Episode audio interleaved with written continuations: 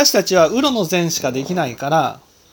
だからちゃんと相手を見極めて善をしなくちゃいけないんですだから仏教には伏せと供養っていうふうに分けられてるんですよはい。伏せっていうのは執着を断つためにやるので本当に大きな善はしないんです例えば挨拶をするっていうのは伏せっていうんですよ、ね、なぜかって言ったら挨拶っていうのは挨拶をしたからといって何か減るものはないわけですだけどそれに対してもっとたくさんの善をするたくさんの心をかける思いをかけていく。これを供養っていうんです。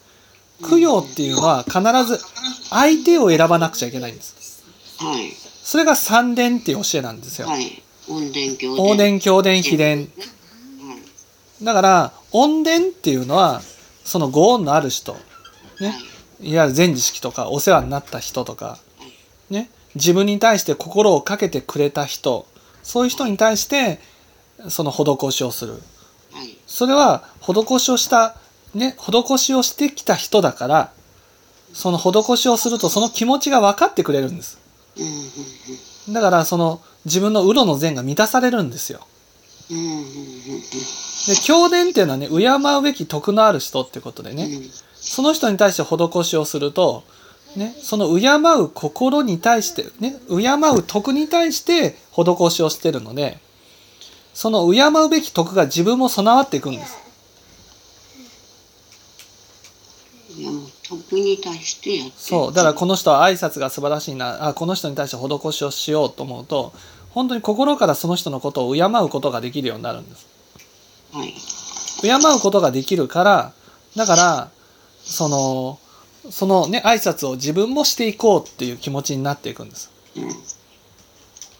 で秘伝っていうのはねそのかわいそうな人って言うけどかわいそうな人かつねその頭を下げて助けてくださいって言ってきた人なんです。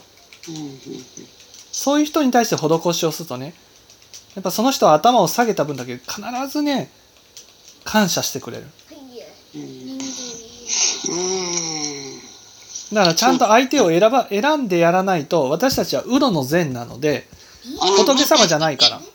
秘伝自体もそうやって自分でやあのどうにかしてって言ってきてあのやってあげてもあと全然その感謝もしない人もいるわけじゃないですか。それはね心の中で助けてほしいと思ってくれいるんじゃなくて助けてもらって当然この人を利用しようっていう気持ちなんではいはい。だからそういう人はね秘伝じゃないんですうん。本当に本当に助けてもらいたい困ったはい。助けてください。そうやって頼みに来てもそれは秘伝じゃないわけですか。どう見極めればいいんですか？それはねその人に施しをした時にその相手がどんなね結果になるか。いわゆる本当の秘伝だったらねやっぱ施しをしてもらったことによって感謝してね。そしてその人間としてまっとうになっていくんですよ。